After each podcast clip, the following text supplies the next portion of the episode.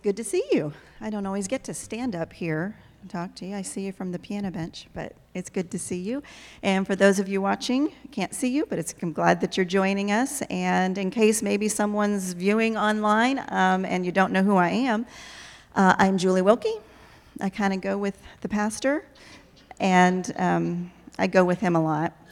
Um, and uh, but I'm up here um, to talk to our women for just a minute and make a quick announcement before we get on with the rest of our worship. And we have been um, through all of COVID. Believe it or not, we have been maintaining some sort of um, contact with the women's ministry and with Bible studies, and um, it's been challenging for maybe even just trying to figure out how to do it, but it's been challenging on your end as well, I'm sure, to, to either try to get online and do that. But we have moved back to mostly in person um, Bible studies because we have enough space and we're so grateful for our new facilities. Aren't they awesome?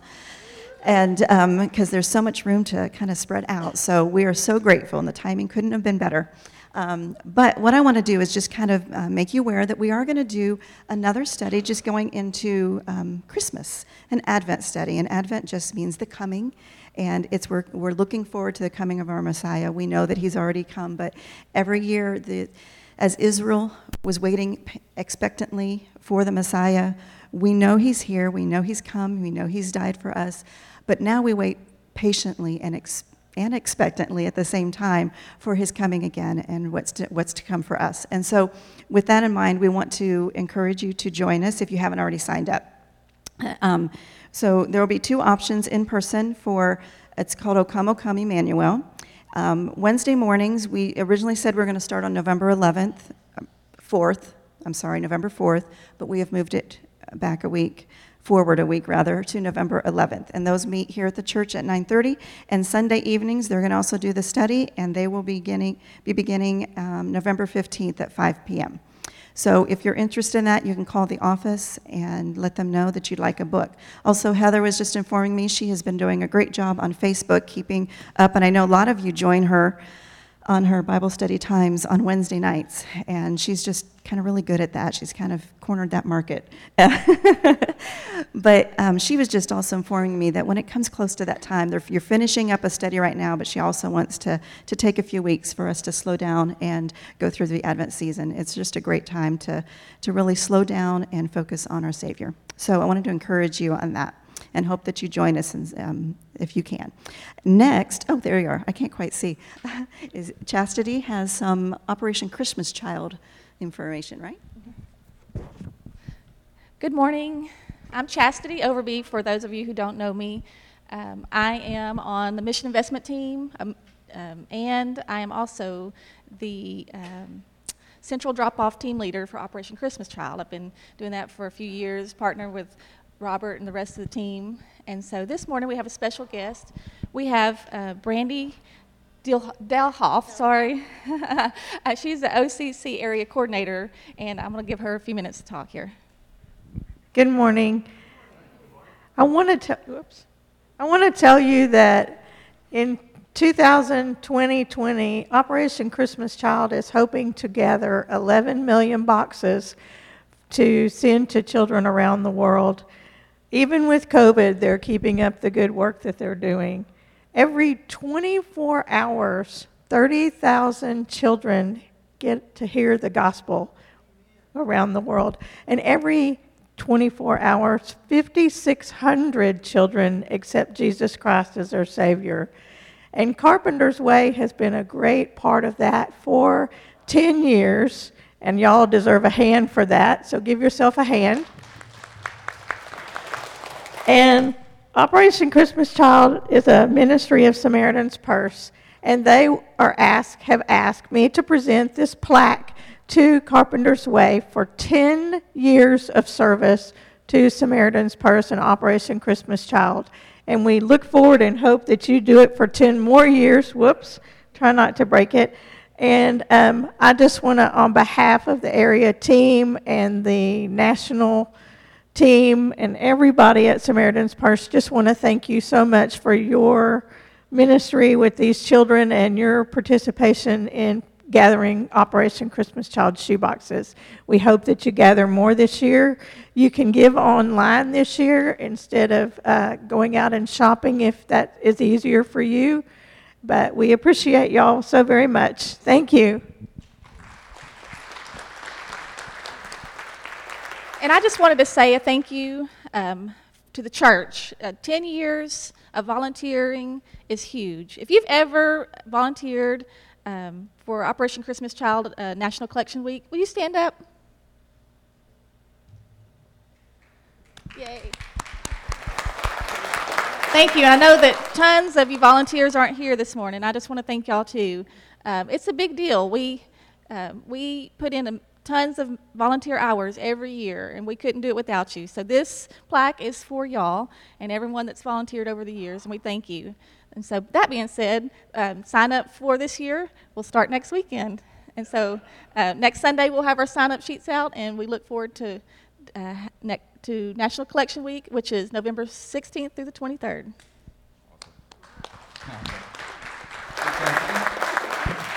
Um, we're going to jump back into worship. So I want to remind you guys, I encourage you, if you want to stand and worship with us, you are more than welcome. Uh, we'd love for you to join and, and stand and, and sing with us. Um, I'm going to pray, and we're just going to we're going to jump back in. Father God, we thank you so much that we get to be a small part of your kingdom spreading across the globe. Uh, Lord, we hear these stories of these these simple shoe boxes that we a lot of times don't even really think about. We just kind of throw together with our extra money and all that kind of stuff. And Lord, just the impact that it has across the world. And uh, we thank you, Lord, that we, we live in a place where we're able to do this, we're able to gather, we're able to uh, do these kind of things. And um, we, we thank you. We just thank you that you allow us to be a part of your kingdom. Uh, we ask, Lord, as we go back into worship this morning, as we begin to sing again, we ask, Lord, that your spirit that lives inside of us would remind us of these truths that we're singing. Lord, that they're not just be words up on a screen, but God, there would be our heart's cry. There would be who we are, just crying out to you and worshiping you. And Lord, as Mark comes up this morning to speak, we ask, Lord, that you would help him to speak boldly and clearly. Open our eyes, open our ears, our hearts to hear what you have to say. In Jesus' name.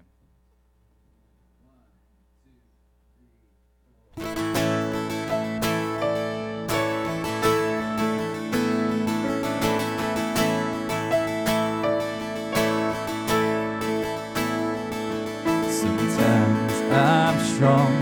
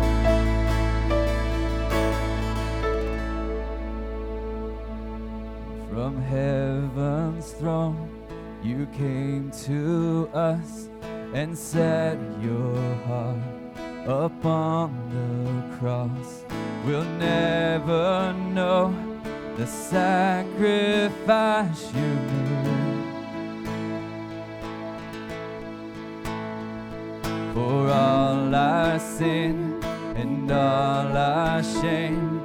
You took the nails, you took our place, and no one else could do what you have done.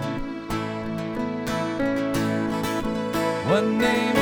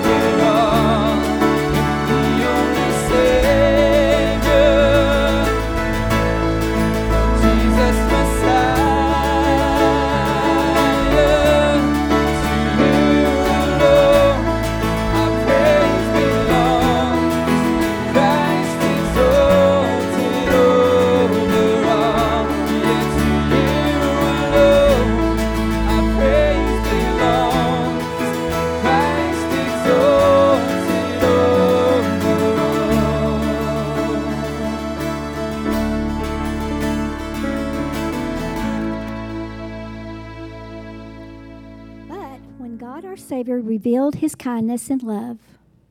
He saved us not because of our righteous things that we done, but because of his mercy. He washed away our sins, giving us new birth and new life through the Holy Spirit.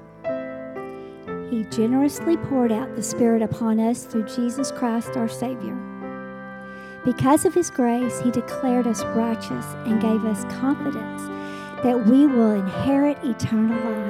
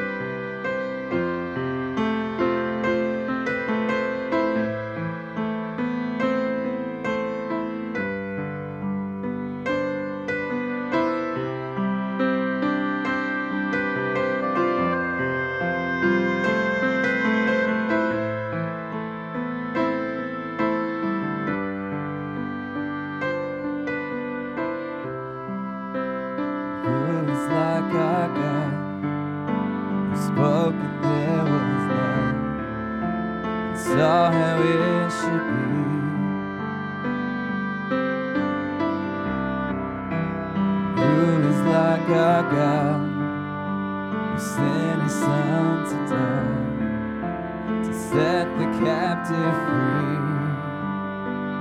We will exalt you, our God the King, over all the earth.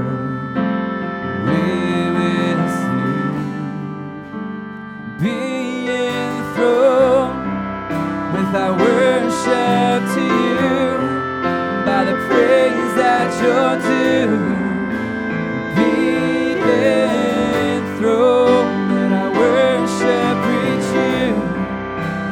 incense and our perfume.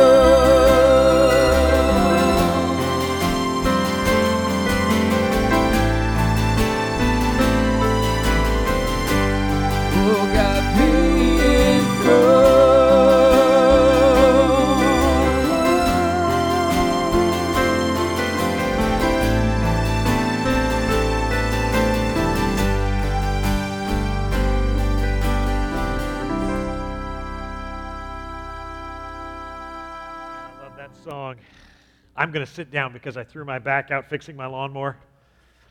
I bought a new lawnmower last year, and uh, I've never really had one throw a belt before. And this new lawnmower is awesome, and I, I threw a belt, and so I was underneath it uh, working on it, and only to find that I could have done it from the top. So it's, it's great. Uh, but uh, I am in a, in a, wee bit of pain today, and I, I, figure, I figure if I sit, you can't see me leaning. I, you probably still can, but if you would pretend to not see that, I would appreciate it. But uh, anyway, thank you for all of the advice on the chiropractor. Your favorite chiropractor, I will probably see one here in the next two or three years, and uh, we'll be just fine. This is an this seems to be an annual event for me. So, hey, I need to take a couple minutes before we jump into our text. You could go ahead and turn your Bibles to Acts chapter 2, but uh, I want to take just a moment, a family moment. You know, the, the mission work that we do at Carpenter's Way, uh, Operation Christmas Child, and the other things that we constantly talk about at Carpenter's Way is a direct result of your faithfulness. And I, you know, I've sat out there before, and I, I, I know it just sounds like we're trying to, I, I don't know what it sounds like, but that is absolutely true. You know, the church isn't made up of the pastors and the elders and the deacons, it's made up of us. We are the church, and you're the church. And uh, whether you're in this room or you're watching online um, and you're trying to be careful because of COVID, um, I, I, I, let me first say thank you for your faithfulness this last year and your giving. Uh, your giving has been outstanding, and uh, thank you for that. Um, and we encourage you to continue. Uh, it has allowed us to continue to actually increase our giving this year to international missions. We haven't just sat on the money this year that we didn't, weren't able to do, use for ministry or air conditioning and heating. We have sent that to the tune of about $40,000 on top of what we normally give. I wouldn't be surprised if over this last year, and, and I, I'm, I'm speaking just off the top of my head, I wouldn't be surprised if this year our church gave to, uh, over $200,000 to missions, international and local. And that's a huge thing. And, and I always feel, uh, she, she told us to give ourselves uh, clapping, and I always feel funny about that. They've been actually asking for a while to come and share with you. Thanks. I just feel like it's such a responsibility of ours that it's hard for me to clap myself in that. It's just being obedient. You know that, right? I mean, giving is obedience. It's part of what we do as God's people. And I know it doesn't feel like that, and man, it has been, I, we, we've all said it, everybody knows it. What a weird year this has been. And uh, we, uh, a little family thing, and, and uh, uh my dad and I have been, my dad moved here uh, a few months ago, and we've been able to spend a lot of time together, and we remember things from my childhood that were so much fun. We spent a lot of weekends in the desert. And uh, as you know from you know, West Texas, those of you who spend time there, it's dry and everything. We had a dune buggy. It wasn't one of these fancy fast dune buggies. It was, I don't even remember, it was a chassis that he put an engine in, and it couldn't race, but it took us all over the desert. And when, uh, when we were going to go a few seasons without using it, they would literally bury it in the sand. They dug a big hole and they put the, they drove the dune buggy down into it and they put plastic over it and they covered it, the engine with plastic and they covered it with sand because that was the safest thing to do. And it was dry. And then when they wanted to use it, they would dig it up and they would, you know, they would grease the, grease all the things that needed to be greasing and they'd put. Obviously, this is why I broke my back on the uh, on lawnmower. But uh, you know, we'd prime the engine and we'd get that thing started and we'd drive it all over the desert again. Um, but it took work to go from storage to action. And it is going to take work. Uh, this, uh, we, we just sang the song Be Enthroned. Um, you are the body of Christ. You are. And I'm the body of Christ individually. And you can, you can faithfully walk with Him on your own. But I got to tell you something. Uh, this last year, as we've gone into hiding and protection and needed to do that, and Carpenter's Way has been super careful as a leadership team to slowly open up. There is going to have to be a point. It, it was yesterday, uh, last night, I think Dr. Fauci said that there's going to be a vaccine out by the end of November. Uh, that's what they're expecting. I don't know about all that. It's, to me, it's not a political thing. But I just want you to know that even when it comes out, even the flu shot that I get every year is only 40% effective. And the problem with this disease is I think some of us are acting like it's going to end at some point. And now I need to balance this out. I am not talking to those of you that are at high risk, but at some point we got to go back to living. We, we got to go back to, to, to trusting the Lord. I'm not, I'm not saying we weren't trusting the Lord, but we can't just hide because that is, okay, here I go again. That is so satanic, you guys. It really is because as we're hiding, we don't get to minister to people. And that's why we're here. And we're going to get into that in the text today. In our study of Acts, I hope, I hope, I hope that you realize all I really wanted to do in the book of Acts is show you that things haven't changed. That, that God is, is not physically in front of us any more than he was in front of them, but his spirit inhabits us and gives us ministry and opportunities. And we run into people unless we hide. And, and I am not talking about those of you with medical problems. You're going to have to listen with discerning ears. I'm not saying those of us, those of you who are at high risk and, and you're taking care of uh, your parents, I understand the fear. I get it. Um, I just want to encourage you not to overplay what the news is doing or underplay it. Just be wise and don't live in fear. Um, and, and do the best you can. But we miss you in this room. And it is so easy to watch online. I, I'm, I'm really surprised. We've been doing a Wednesday night adult Bible study the last couple of weeks. And uh, there was such a, on Zoom of all things. And last week we had over 50 people watching involved. I mean, it's crazy to have that. We usually run on Wednesday night, our Bible study is 75 to 100 or so, depending on the week. So we're almost at that same level. So you're out there, and your giving is out there, but just be faithful to the Lord. Do not let Satan send you into hiding. Uh, because he is this when when this pandemic is over and you feel safe there's going to be something else that he's going to want to scare us with. And uh, commit yourself to jesus christ and tell people about him. The world is freaked out. And I, the next two weeks oh my goodness it'd be a good time to turn your news off. If you voted there's nothing else you can do. If you voted there's nothing else you can do. If i were you i'd take the next two weeks because i know who's going to win. I'm just not going to tell you. I, i'm teasing. I don't care. Nobody knows Nobody knows. So many polls have Biden winning by 60 billion people. More, uh, uh 450 billion, more than we have in our country. Some, some, polls, some polls that are trustworthy have Trump up. We have no way of, nobody knows. Nobody knows. What we do know is God's still on the throne. For, for real, for real. I'm not just saying that. God's still on the throne. We can trust him. And some of these missionaries we support live in places where every day they are really genuinely in fear of their lives. Not from necessarily COVID, uh, actually, you can add that onto it, but, but for persecution and all. And I am not downplaying the, the difficulty of living for Christ in this country. I am not. I'm not, I'm not belittling. I am simply saying, I would encourage you to make a plan for your family. We are, when are we going to re engage life? When are we going to do that? How are we going to do that? How are we? Are we just going to wait till they say it's okay? Uh, some of that's political, some of it's not. But but be praying and thinking and make wise choices for your family. But whatever you do, do not let Satan slide you into numbness. Do, do you understand that? That's really where I'm going with this. Please, whether you're watching online, you're involved in Bible studies that are going to be available online. I, Julie's going to another church or something. I was going to look at her. Uh, we haven't stopped doing ministry. We haven't stopped supporting missionaries, and you have not stopped being a missionary. So stay growing. And for those of you at home, I get it. I, some of you, and I've gotten a lot of emails from you. Um, thank you so much for your involvement. Thank you for your encouragement. Please be in touch with your Bible study leaders. I know that some of you are overwhelmed and angry and frustrated, and, and you're frustrated even with God. He is the one person you can trust. I'm serious. I'm serious, serious. You, you do not want to be mad at God. This is not new. Uh, and one of the things we talked about on Wednesday night and Tuesday morning at Time Out is there is, an, there is a real feeling right now of, among Christians like, boy, for the first time in my life, I can, I can understand why people would look forward to the return of Christ. Okay, I'm ready for him to come back. And, and I want to go, my gosh, has our lives been that soft? I mean, you've read the Old Testament, right? You've read the New Testament. You know what persecution looks like. You've read about our brothers and sisters in Iran and China who are, who are being put to death and, and, and faithfully imprisoned uh, because of faithfulness to God. And all they have to do is reject Him and then they'll live a good life. They're promised money. Our brothers and sisters in North Korea, please, please, please. I'm not, I, I am not I'm not dogging us. We grew up in this culture. We're used to a certain level of freedom. But if that freedom goes away, our God has not gone away.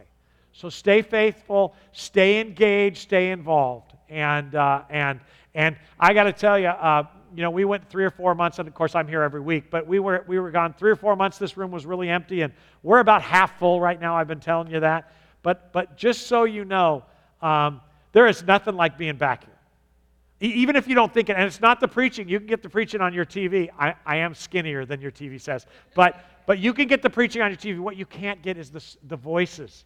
It's interesting. We're still empty when we start, and then it starts filling up. And by the time the announcements are over and all, I can hear the congregation singing. Do you have any idea how nice that sound is? You don't, at, at home, you don't get it. It is so nice to go, oh my gosh, the world isn't, at least this room isn't crazy. If you watch Fox, the world is crazy. If you watch CNN, the world is crazy. God's family is right on plan. We're doing just fine. So I encourage you, as you're able, come on back. If you're, if, you've got, if you're at high risk, there'll be a vaccine in the next six months or so that you'll be able to get your hands on. And if, you're, if you feel safe with that, get it, but make a plan. How are we going to re engage life? Because this isn't going to go away. It's just not. It's, it's, it's not going to be eradicated because of the vaccine. We're just going to be a little safer and, and all. So if you, if you have questions, talk to your doctor, but don't let, don't let Satan uh, engage us in so much fear that we don't act. We don't act. So um, anyway, enough on that. One more thing I do want to announce. Believe it or not, it's almost November. How nuts is that? I mean, we are heading towards Thanksgiving. It actually felt like it yesterday. I love Thanksgiving. It's like my favorite time of the year because of the food. And um, um, with that, though, also comes our annual business meeting. The church is still a family business. It's, it's excuse me, it's not a business, it's a family business. and with that, a couple things have happened this year. Because we haven't been together that much, we have asked all of our church officers, deacons and elders, to, main, to add a year to their term. So uh, they all have agreed. So everybody this year is going to stay in place for one more year. So if they actually had, uh, I think, Kevin, were you going to roll off this year or did you have one more year? You were rolling off this year. Well, Kevin is going to serve one more year. And when he was out of the room, we all voted him as chairman again for another year. Thank you, Kevin. Thank you very much, Kevin. Uh, but but that's basically, so you understand what we've done. We've asked everybody who was supposed to term off one more year, and we've added one year on. So next year, we'll, we'll do the normal nominations, and we'll do by you guys and go through that. But we do have to do a budget for next year. That, is, uh, that vote is going to be the second Sunday of November, and it is on the table out there. If, you, uh, if you're not coming around the church, you can pick it up during the week if that makes you feel safer. Um, and uh, so please um, make yourself available to that. There is going to be a vote on Sunday night at 5 o'clock. On the 8th, I think that's the second Sunday in uh, November. But please, uh, so be aware of that. Next week, I will give you some details on what's changed this year. Uh, we're very, very excited about a vision that the Lord is giving the elders for the next few years. So next week, we've got some very exciting things to share with you on that. Um, but, uh, but that's that for now. So be involved. Again, for that business meeting, uh, we, uh, although we will, we will say, do you have any questions? You have two weeks to ask questions. So please take it, make available that. Those of us who grew up in Baptist churches or Assemblies of God churches, those were wonderful times of great fighting among the flock. We don't do that here. Uh, if you have questions, you are encouraged to ask any questions, and we will answer them as honestly as possible. And uh, then we'll have our vote in two weeks, and that's how it goes. That makes sense? Did I miss anything, you guys? Kevin, did I miss anything? Okay, you guys. So we're here for you. We love you. Uh, whether you're coming to Sunday service or not, be in touch with us. Please be in touch with your Bible study leaders. They're trying to reach out to you all and make sure you're okay. Let us know how we can pray for you. Let us know how we can serve you.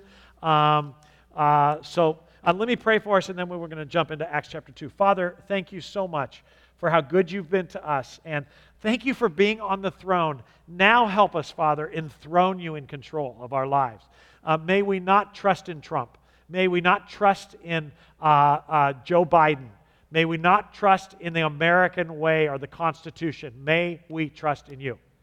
Those are wonderful things, but Father, may we seek first your kingdom. May we first seek you as our king.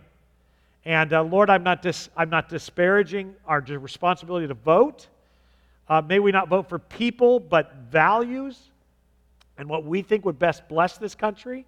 Father, we pray for our country, both, both, both uh, uh, Democrats and Republican leadership, for independents, uh, for those who are liberal, for those who are super conservative. Lord Jesus, we want you. Uh, we want your values to be our values. And most of all, we want to have a place, Father, above everything else, we want a place where we can worship you in freedom and share the truth of Jesus Christ, of a need to repent. Uh, we want freedom to do that. But we will do it even if it's illegal. So we ask you to make it easy on us, but we trust you if you don't. In Jesus' name we pray. Amen. Uh, just to bring you, we're in Acts chapter 2. We started the first half last week, and I want to remind you that last week I shared with you uh, that it was, it was private moments between Julie and I and our doctors and nurses that entered both Zach and Anna into our world. Very different experiences. Zach was a C section, Annie was a, was a natural childbirth, if, if yeah, I mean, you know what I'm talking about. Uh, but those were extremely private moments and powerful moments. They were expected. Even before Zach came, we were preparing by going to Lamaze classes that I told you, and we had seen videos to prepare me from fainting. Uh, and uh, we, had, we had gone through all the training. So I had an idea of what was coming, but I had no idea what was coming. I mean, I, I think I've shared with you in the past that I was, uh, when they decided to do an emergency C section for Zach uh, to join us, they, they, they set you down, they set me down by Julie's head, and I would stroke her hair while she slept. This is a debate in our marriage. It's the worst fight we've ever had. She slept through it, she snored. Um, they put a, uh, and she can't respond right now, but she says she was wide awake. But they put a cloth as they did surgery on her belly, and the surgeon is working, and the anesthesiologist is next to me, and he keeps looking over to see where the surgeon is. And then he goes, It's about to happen, Dad. You want to see this? I said, No, I'm going to take care of my wife courageously. He's giving. And I'm, I'm striking her. He says, Oh, no, you did this. You're going to watch it. He grabbed me by the back of my head and he lifted me up just in time to see the surgeon literally reach, reach in my, my view was her flat, her, not flat belly, but her belly, an incision, and I couldn't see anything gross. I just remember watching him dive his hand into her and grab this little tiny, perfect rounded head. I mean, he'd had no trauma in the birth, and grab it and pull it out. And his little face was colored with strawberry jelly. And I remember I remember him going, This is disgusting, put me back in there. Uh, that was the most incredible experience. And then to watch Annie be born, and I was by the feet for that one. What an incredible, I know it's getting graphic here, but I've been watching, I told you, I've been watching Call the Midwife. And uh, uh, I know, I know, I lost my man card this week when I admitted that. But I, will tell you, men, if you get through the first four or five episodes of women giving birth, it's quite an incredible pro life show. It's very wonderful. But yeah, it's a lot of women screaming, going, oh, oh, oh, oh, you know. I still think the men should be outside. But, but what an incredible thing. But you, you need to understand this that as much as I describe it and you laugh, and you laugh because those of you who've had C sections know what I talk about. You were there, you saw it. And for the women, who, who experienced it, you didn't get to see it unless there was a mirror, but your husband saw it for the most part. And you're laughing because you can relate. You know, a, the truth is, in, in my experience, a C section baby is the most beautiful baby because it hasn't had all the trauma of the birth canal. Uh, but it's something special when Annie was born, watching her head come out. That's like, God, what were you thinking when you invented this? But you laugh. But I got to tell you, as much as we laugh together, nobody knows what it was like in that room because that was a private moment for Julie and the nurses and the doctors and I, and me and Zach and me and Anna. That was precious moments. And they were precious moments to you. You can explain it to everybody, but nobody knows what it was like that moment and that day. But the truth is also that I had no idea. I had prepared for after the birth. I almost said after birth. I had prepared for that. We had trained. We had diapers at home. We had a room that we had sponge painted. Remember that era? We had painted a room. We had the perfect room. We were so proud of it. We expended money we didn't have in order to make it the perfect room. And I remember bringing him home, but I had no idea what was about to happen. And if, if, if you're wondering, those of you who don't have kids, well, what happened? Everything happened. It, I don't know how to explain it. It's your whole life is different. Well, what does it mean your whole life is different? Eh, eh, eh. I remember somebody saying to me, and they weren't being mean, they said, You'll never sleep quite the same. Boy, is that the truth without sleeping aid. I mean, the truth is, even with adults, my son, my daughter uh, in law, and then my grandbaby lives in Dallas. I still wake up. She, uh, so Hannah uh, gets up to go to school, and they have to take her to chi- take Zach or Sam to childcare. Zach should probably go to childcare, but but Zach has to get up. They get up at like 5:45 in the morning. I used to sleep in. I am not a late sleeper. I used to sleep in all the way till 6:30. The minute he said 5:45, I wake up every morning now at 5:45. See, I have sympathetic wake up disease. Don't tell me if you get up before that because I'll start waking up and praying for you. I'm not that spiritual, it won't be a good prayer. to, to make a long story short, that the day of Pentecost was exactly like that. They had been told over and over by Jesus that the Father said he was going to remove Jesus from the physical scene and he was going to so he could send something more powerful. They knew that it was called the baptism of the Holy Spirit. They knew that he was going to empower them, but they had no idea what that was going to be like. This was Acts 2 Pentecost, which is debated in the church and people make much of it today and we can we do, last week I talked about that. So I would encourage you to watch last week's message if you didn't.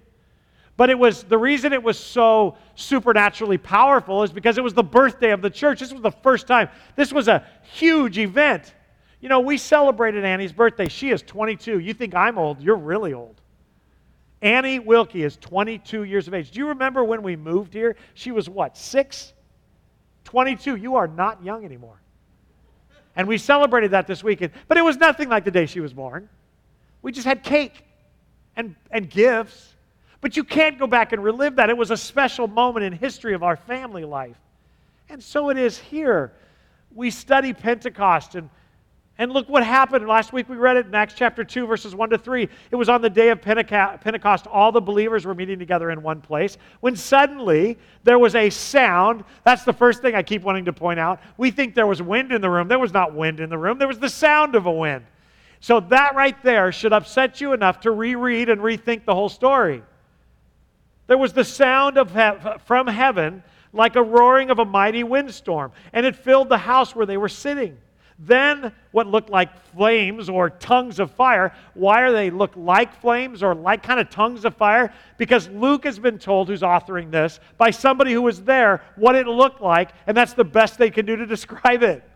It wasn't tongues of fire, it was something like tongues of fire and it looked like flames or tongues of fire appeared, and it settled on each and every one of them.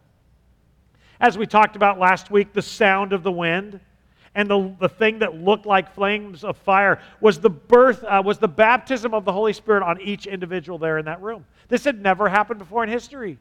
This was the first time an individual was inhabited by the Holy Spirit.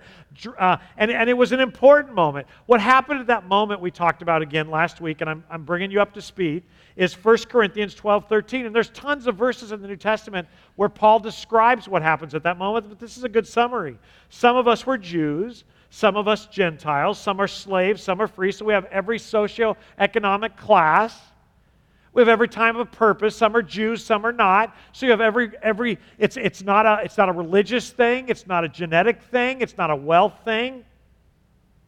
We have all been baptized into one body by one spirit and we all share that same spirit. That's why it landed over each of their heads because the first one was the sound of a wind. And why wouldn't it be? The word for wind in Greek is pneuma. Guess what the word for Holy Spirit is? It's pneuma. God, the, the Holy Spirit, the holy, the unique wind of God, the third person of the Trinity had been promised, and they were awaiting him on the day of Pentecost. They didn't think he'd come that day, but just like we await his return, they had been told to wait for him in Jerusalem, and they were. And wow, when he came, it was clear that he came. I want to remind you that the reason Jesus Christ did miracles was not because he felt just because he felt empathetic for people that were sick and lame and blind, but because he wanted to say, I'm different than everybody else who preaches. I have been given power from on high to communicate. You should listen to me. And this is the same type of sign. It's a sign to say that thing you're waiting for has happened. And it went on each of their heads so that every individual in the room, they couldn't just say, well, the apostles the apostles had flames of fire, but not the rest of us. Every one of them had this thing that looked like a flame or tongue of fire on their head. And why? Because every one of them, every one of us has been baptized into the family of God. Every one of us have been inhabited by the power of God. This, this moment in time was the fulfillment of the Trinity's plan to adopt these people. And it was complete at that moment. They were made family, according to Ephesians uh, chapter 1, by the planning of God the Father, by the Son's obedience to death on the cross, and paying for their adoption by paying for the penalty of their sins. And in this Acts 2 moment, by the sealing of them into the Holy Spirit, by the Holy Spirit into the family. Ephesians 1 13 and 14, look at the screen. It explains this. When you believed in Christ, he identified you as his own by giving you the Holy Spirit. So I, I, really, really want you to understand this. Although we have a tendency to talk about Jesus, we put pictures of Jesus. I mean, it'd be difficult to put pictures of the Father around the room or the Holy Spirit. We got an idea that maybe Jesus looked like that. Why do you think he looked like that? Because of the coinage from the period. There's, we have coins with the picture of this guy Jesus on it from the Roman Empire, 300 years after the death and burial and resurrection of Christ. Remember, the Roman Catholic Church was leading in Rome, and they had images of what Jesus must have looked like. And so that's the assumption. Maybe he didn't. We don't know the color of his skin or the flatness of his hair. Maybe he used a hair iron. We don't know. But that's how we get the pictures of Jesus because there's ancient drawings and paintings of him, and that's our assumption. But what's interesting here is there's three people to the Trinity, and all three are involved in our salvation. Ephesians chapter 1, the beginning says it was the Father's unchanging plan to adopt us, not to keep you out of hell, but to adopt you and then take you to his home. That's why we don't go to hell. It's not we don't go to hell because God's worried about us burning. We don't go to hell because that's where his family is. It's the family property heaven is. You're a joint heir. The, this Jesus Christ made it possible by paying the penalty for our sin. He lived here for 33 and a half years. He died on the cross. He shed his blood. He paid for anyone who believes on his name. And now we are made right with God. But that wasn't enough. The third member of the Trinity came and sealed us. He's the identification mark between the unsaved and saved, not praying a prayer or being a church member or preaching, but it is uh, the difference between a saved person and an unsaved person, according to Romans 7 and 8, is the Holy Spirit's presence.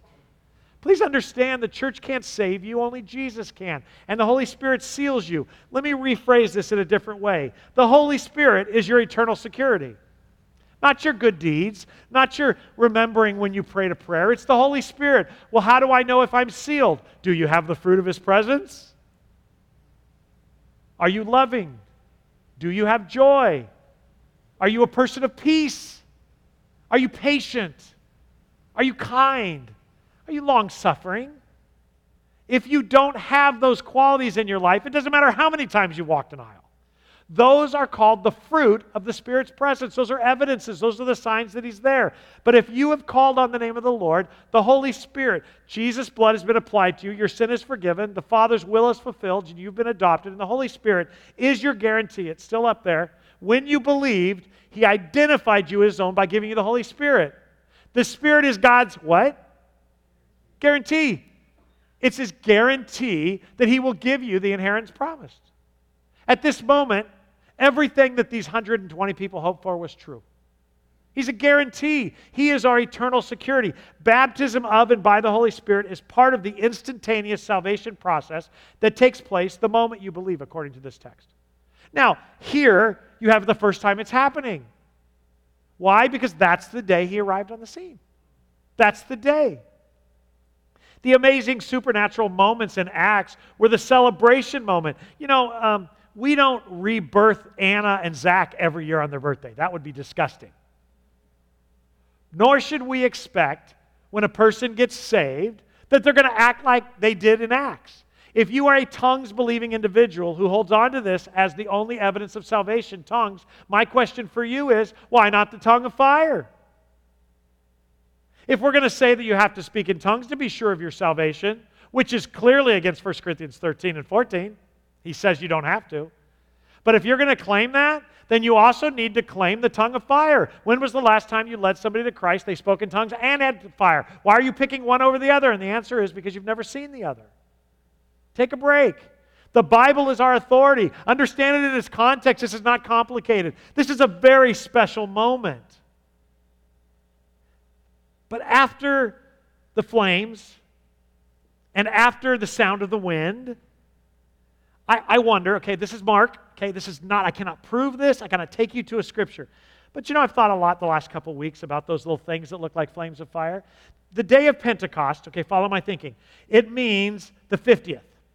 Because the feast on, uh, was on the 50th day after the Feast of First Fruits. Just, just bear with me for a second here. It was originally one of three harvest festivals, but in early Judaism, it commemorated the anniversary of the giving of the law at Mount Sinai.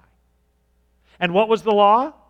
The law was thought to help the Israelites remain in an active holy state until God removed their sin. He was covering their sins in anointing and, and, and sacrifices, but one day he would remove their sin.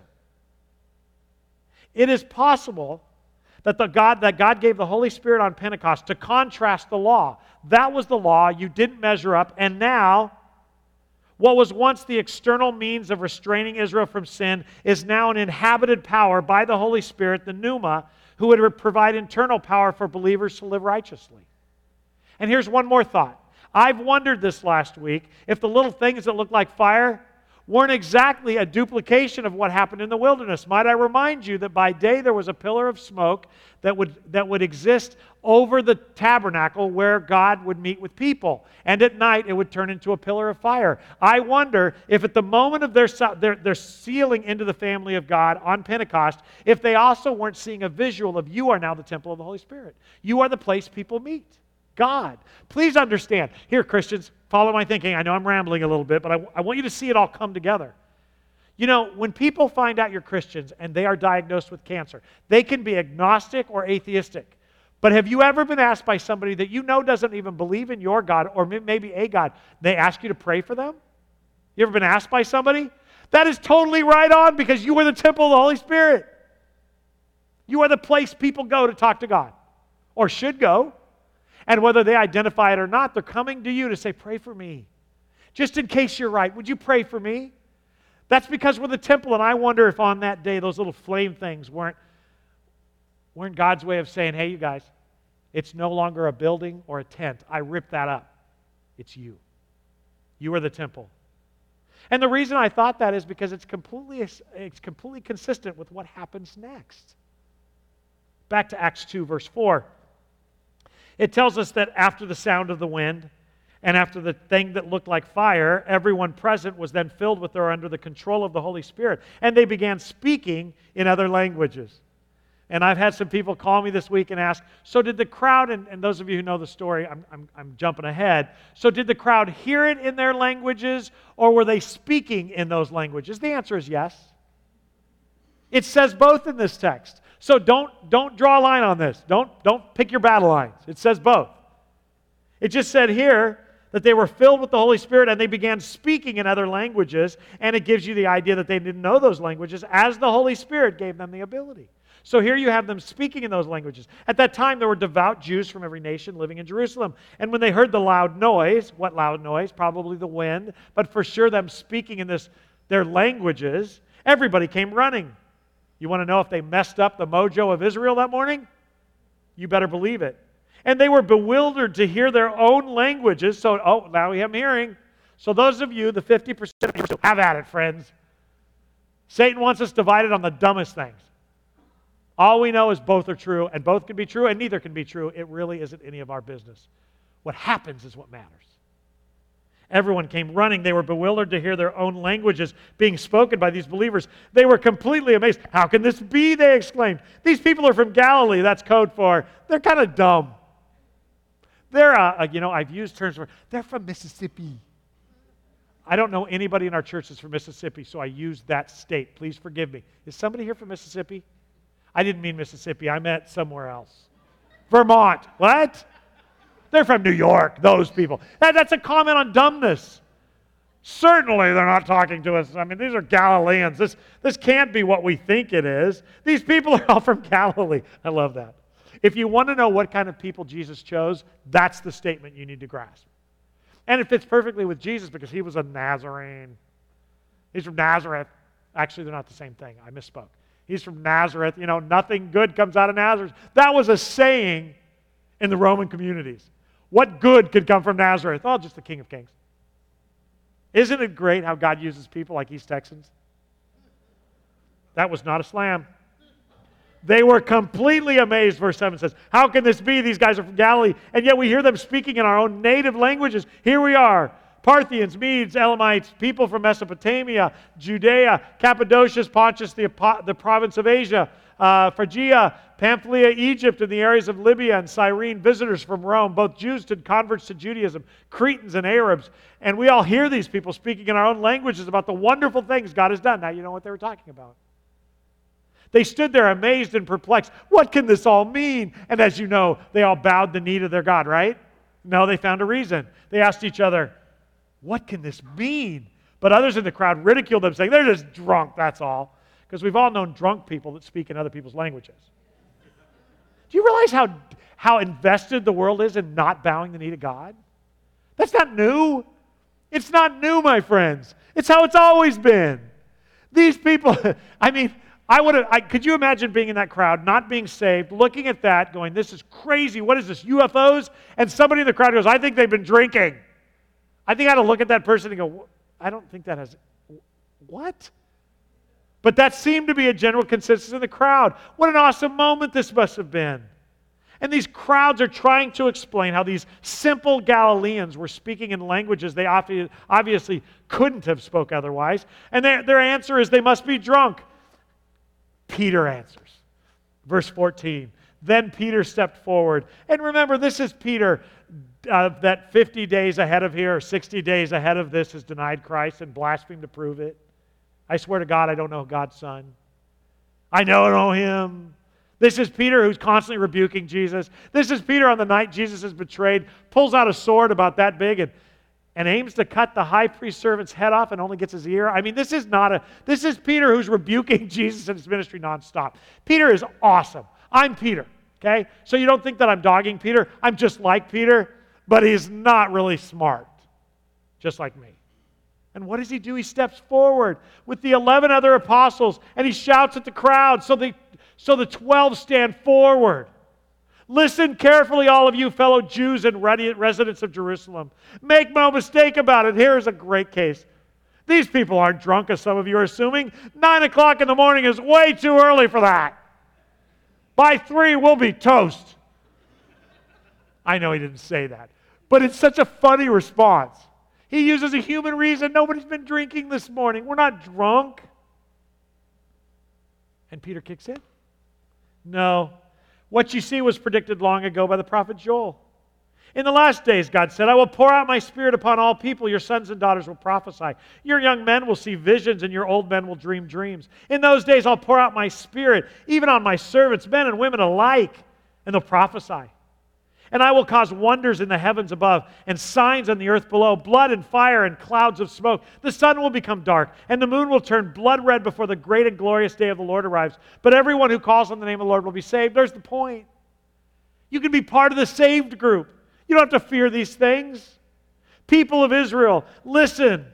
God publicly endorsed Jesus the Nazarene by, po- by doing powerful miracles, wonders, and signs through him, as you well know. Some of you heard me say earlier that the only reason Jesus did miracles wasn't just out of empathy of those he was, he was talking to, but actually because the Father wanted him to stand out, just like this moment. And that's what Peter just said.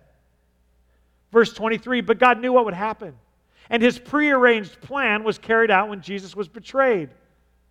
Wow. Nothing that happened 50 days ago, people, was a surprise. And this is Jerusalem. This is where it happened. All these people know about the killing of Jesus. With the help of lawless Gentiles, you nailed him to a cross and killed him. That's not a very growing message. He's calling their sin out, their rejection. You, not them with the help of Gentiles. You nailed him to a cross and you killed him. Just as he had planned, Peter said. But God released him from the horrors of death and raised him back to life, for death cannot keep him in its grip. King David had said this about him I see that the Lord is always with me. I will not be shaken, for he's right beside me. No wonder my heart is glad and my tongue shouts his praises. My body rests in hope, for you will not leave my soul among the dead or allow the Holy One to rot in the grave. You have shown me the way of life, and you will fill me with joy of your presence. Dear brothers, think about this. You can be sure that the patriarch David wasn't referring to himself, for he died and was buried, and his tomb is still here among us. But he was a prophet and he knew God had promised with an oath that one of David's own descendants would sit on his throne. David was looking into the future, and he was speaking of the Messiah's resurrection. He was saying that God would not leave him among the dead or allow his body to rot in the grave. God raised Jesus from the dead, and we're all witnesses of this. Not just the 120, but you are too. He's inferring their witnesses to it. Remember, I keep mentioning the last few weeks that there were hundreds. The Bible says there were at least 500 people saw him resurrected. Between the time of his resurrection and the ascension, over 500 people saw it. And I still wonder why there's only 120 worshipers in the upper room. And maybe they were someone else. But he is talking to those in the crowd as well. We're all witnesses to it. Verse 33. God raised Jesus from the dead, and we are all witnesses of it. Now he is exalted to the place of highest honor in heaven at God's right hand. You're wondering where he is? Peter's telling him. And the Father, as he had promised, gave him the Holy Spirit to pour out on us, just as you see and hear today. For David himself never ascended into heaven, yet he said, The, the Lord said to my Lord, Sit at, in the place of honor at my right hand until I humble your enemies, making them a footstool under your feet. So I let everyone in Israel, so let everyone in Israel know for certain that God has made Jesus, whom you crucified, to be both Lord and Messiah. Wow, that's a heck of a change. This is Peter who got mad at Jesus for telling him three times, or asking him three times if he loved his flock. Or if he loved him. Sorry, I'm messing this up. Do you love me, Peter? Yes, then feed my sheep. And he gets angry at that. This is loudmouth Peter. This is Mark. This is, this is a reactionary, emotional guy. How does a guy go from who Peter was to this? Well, the, the answer is Acts 1 8. Would you put that up there for me, Kevin, please? You see, this is again what Jesus told them. And now that we're in the end of Acts 2, I want you to think about it. Jesus said to the disciples, You will receive power when the Holy Spirit comes on you, and you will be my witnesses, telling about me everywhere in Jerusalem, then throughout Judea and Samaria and the ends of the earth. You see, what happens in Jerusalem this day was a fulfillment of what Jesus said 50 days before is going to happen. What Jesus had been telling them was going to happen. Okay, here's what's going to happen. I have to leave so someone greater can come and empower you. And you know what's going to happen? You're going to be filled with power. You're going to do greater things than I've done. There's going to be a greater response to your message than mine. And, and honestly, you guys, there's only 120 faithful here. There may be more, but there's not many more. There's 120 here. Jesus had thousands of followers, but only a few maintain it. Only a few actually stay with him. But what happens here? When you receive power, disciples, the Holy Spirit will come upon you and you'll receive power and you will be my witnesses, first in Jerusalem. That's all you're looking at here. All of that just happened. The Holy Spirit had come upon them, they had received his power, and they had begun witnessing immediately in Jerusalem. All of them by speaking in the languages of the goodness of God, the native languages of those people. The apostles by stepping forward with Peter, and by Peter by speaking. All of them were part of the story. That's the thing about the church, you guys. I may do the preaching on Sundays, but without the elders standing befi- me and holding me accountable, without you guys supporting it and praying for us and praying for each other, there's no ministry. Just because some things are more upfront doesn't mean that the ones that aren't upfront are less, are less in, impacting. They were all going to be his ministers when they were filled with the Spirit. That's why it's so significant that that thing of fire that looked like fire on each of their heads was equal. And in our culture, boy, it's gotten even worse. There are no superhero Christians, there are only believers, followers of Jesus. I hope that you pray for Louis Giglio. But God never asked you to be like him. He's a faithful man, he preaches the truth. There are several, but we keep finding after they died that they were unfaithful. I'm not saying, and my actual response to that is what did we expect them to be? We only see them an hour a week or an hour a month or an hour a year. The body of Christ, the local gathering, that's where it's at. Why? You can hold me accountable and I can hold you. We can see each other. And it's not about keeping me pure, it's about knowing when I'm not right with my wife and you can feel it in your bones. Are you okay? Oh, I hate that question. I get texts from you and I know you mean well and you say, Pastor, I'm praying for you. The Lord brought you to mind. Are you okay? Shut up. I can't hide from you. And you can't hide from me. You can't hide from each other unless you want to. Dear friends at home, please tell me you're not hiding at home. We need each other to be witnesses as a community. And you may be in the background just shouting the praises of God while somebody else preaches, but you're necessary. When are you coming back to gather with the saints? I get it if you're sick. I get it if you're at high risk. I really, uh, the elders wanted me to make it clear, and I'm going to keep saying this even though it, it's long. But the elders wanted to make clear that as we talk, encourage you to start fellowshipping in person again. That we remind those of you that, that, that it's a risk and you're nervous. We get it. But if you're fear without reason, we'll come pray with you. We can't stay in our homes. That's exactly what Satan wants. What America needs is not four more years of Trump or eight years of Biden or whoever. What America needs is her Christians, her followers of Jesus, to rise to the occasion, be filled with the power by surrendering control and living out their faith in the midst of chaos. Peter says later, when he writes a letter to us, that we should be prepared to give an answer for the hope that lies within us. That means it's so evident that people are asking the question. Something was going on here, and it was so evident that the people were asking the question. They came running, and Peter answered it. And nobody in that group of 120 should have been shocked because this is exactly what Jesus said would happen. No, they didn't know how it would look, but neither do you. Neither do you. Neither do I. Maybe you're here this morning or you're watching and you're wondering, I'm kind of like the crowd. I've been let down by some Christians or whatever, but I'm kind of like the crowd. How do I get some of that? How do I be baptized into the family of God by the Holy Spirit? Well, because I'm a Baptist pastor and you should be skeptical of anything any Baptist or Assembly of God or evangelical says, I'm going to take you to Scripture. I'm going to let the Bible answer that question for you. Romans chapter 3, verse 21 says, Now God has shown us a, be, a way to be made right with Him without keeping the requirements of the law. Let that soak in. You may be watching today and you may be saying, I am not a moral person. I've sinned. I've, I've, I've gone out, I've done things that I know I shouldn't have done. What, you may be that person. Get this. You can be made right with God without having kept the requirements of the law.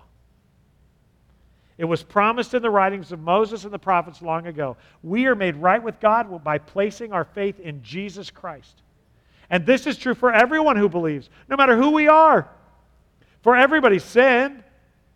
We all fall short of God's glorious standard. Yet God, in His grace, freely makes us right in His sight.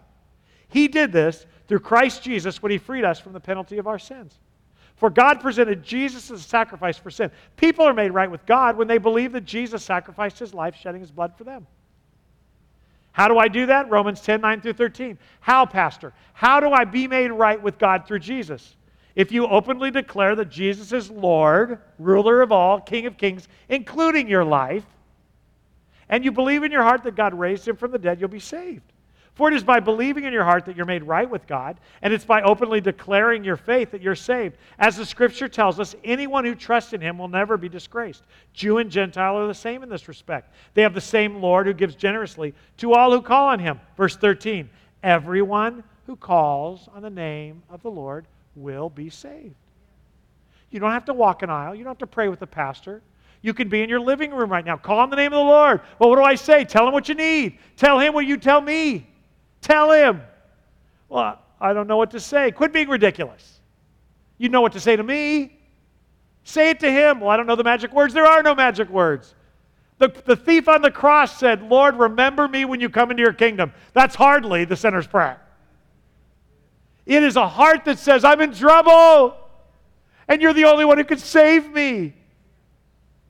And what happens when you do that? 1 John 1 9. If we confess our sins to him, admit you're a sinner. That's why Peter went high and tight on those Jews. You killed him. You killed God by the Father's plan, but you still did it. You rejected him. And to be saved, you need to accept him. If we confess our sins to him, admit their sins, admit they offended him, he's going to be faithful and just to forgive us our sins and cleanse us from all wickedness. What? Yeah, it doesn't say speak in tongues. It doesn't say be a member of Carpenter's Way. It doesn't say give, although that'll help. That's a joke for those of you who aren't church people. I'd like to make it incumbent upon giving. I'm kidding, I wouldn't. Because I would be in trouble. The truth is, there's nothing you can do. The bad news is, you're worse than you really realize. And if you don't know Jesus, you're in worse shape than you think. The good news is, he's more merciful than you were ever told. It's bad news, good news. The only thing keeping you from redemption is confessing your sin and accepting his offer to forgive you. That's it. I beg of you today to do what we're going to read in Acts 3 19 and 20. Repent of your sins and turn to, turn to God so that your sins may be wiped away. Then, and then alone, will times of refreshment come from the presence of the Lord. My politically tired, coronavirus scared, and that's just the beginning of it. Some of us have lost jobs. Some of us are scared. Some of us are bewildered about the tone of our country right now. My dear friend, if you want to be refreshed, you're going to have to be refreshed from on high when your hope is placed in His promises. You're going to have to go to God. It's the only answer to this question. God desires to adopt you, but He will not force Himself on you. You must accept His Son's death on the cross as payment for your adoption. As Peter said, turn away from your sin and turn to God. Give Him ownership of your life. Hand the keys of your life over to Him to do whatever He wants with you and through you. Whatever He wants with us, even if it hurts for a while. Verse 40 in Acts 2, back to the story. Then Peter continued preaching for a long time. is that funny, Pam? You have no idea how it is when you get going and you feel like, whoa, this is pretty good. You want to keep going. I mean, I think I've, I've preached, you know, it's really funny. My kids used to ask what I think about when I'm preaching. Sometimes I think, where the heck did that come from? Um, sometimes I think, oh crap, where the heck did that come from? Um, but it, it is a weird thing.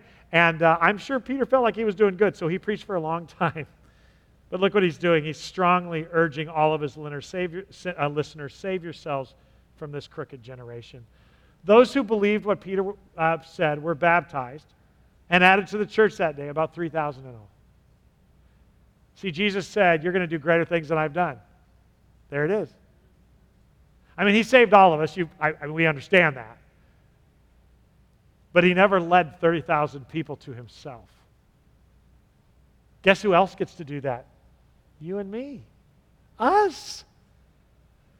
You'll probably never raise the dead or make the lame to walk. Maybe, maybe you'll have that wonderful experience sometime, but it isn't about them. But I can assure you, you've been tasked with the opportunity to, take, to make the spiritual dead live because you're inhabited by the Holy Spirit. Those little fire things hang over you. You are the place people go to learn of Jesus.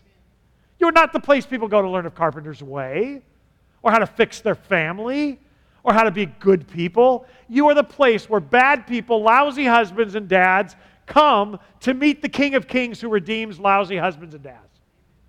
Run to Jesus, my friend. And if you've already run to him, well, do what they did in verse 42. All the believers devoted themselves to the apostles' teaching and to fellowship and to sharing their meals, including the Lord's Supper and to prayer. The local church was born. People taking care of each other. A deep sense of awe came over them all, and the apostles performed many miraculous signs and wonders. We'll be talking about those as time goes on. And all the believers met together in one place and shared everything they had. They sold their property and their possessions and shared the money with those in need. They worshiped together at the temple each day. They met in homes for the Lord's Supper and shared meals with great joy and generosity, all the while praising God and enjoying the goodwill of all the people. He's talking about the people in the community.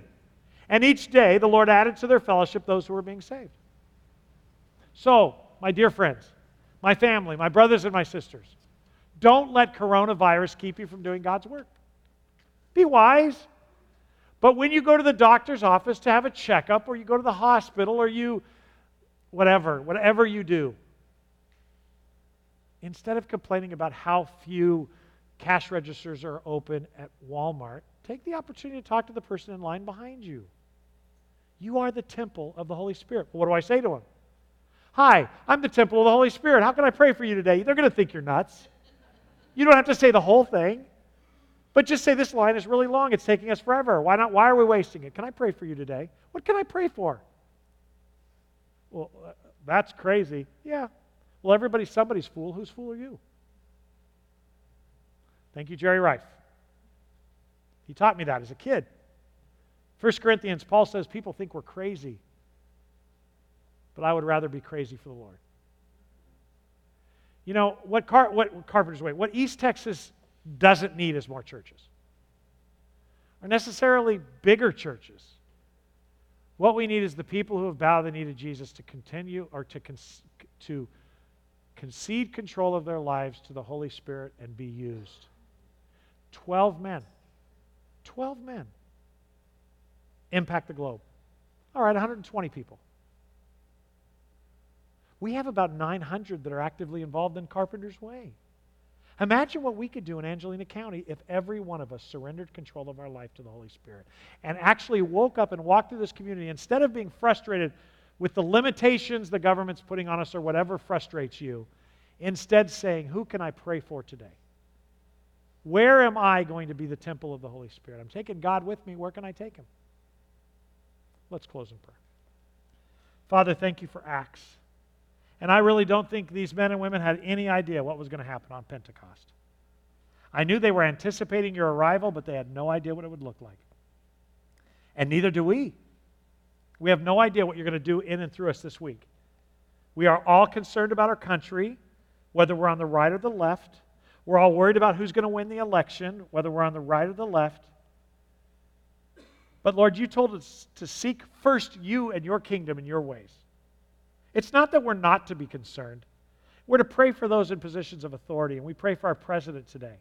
We pray for Nancy Pelosi as she, as she leads the House. We pray, Father, for McConnell as he, as he leads the Senate. We pray for those who will take control of our country in January of this next year. Lord Jesus, may they, may they act righteously and bless our country with morality. But it really isn't their task. The truth is, it's the task of the church to bring hope. And so, above all else, Father, today I pray for the church, those who have accepted Jesus Christ as their Savior, who have been baptized into the family of God. May we cede control of our lives to the Holy Spirit so you can use us however you want. And if there's somebody watching today, Lord Jesus, or in this room that doesn't know you, may today be the day of their adoption. In Jesus' name we pray. Amen. I hope you guys have a wonderful day.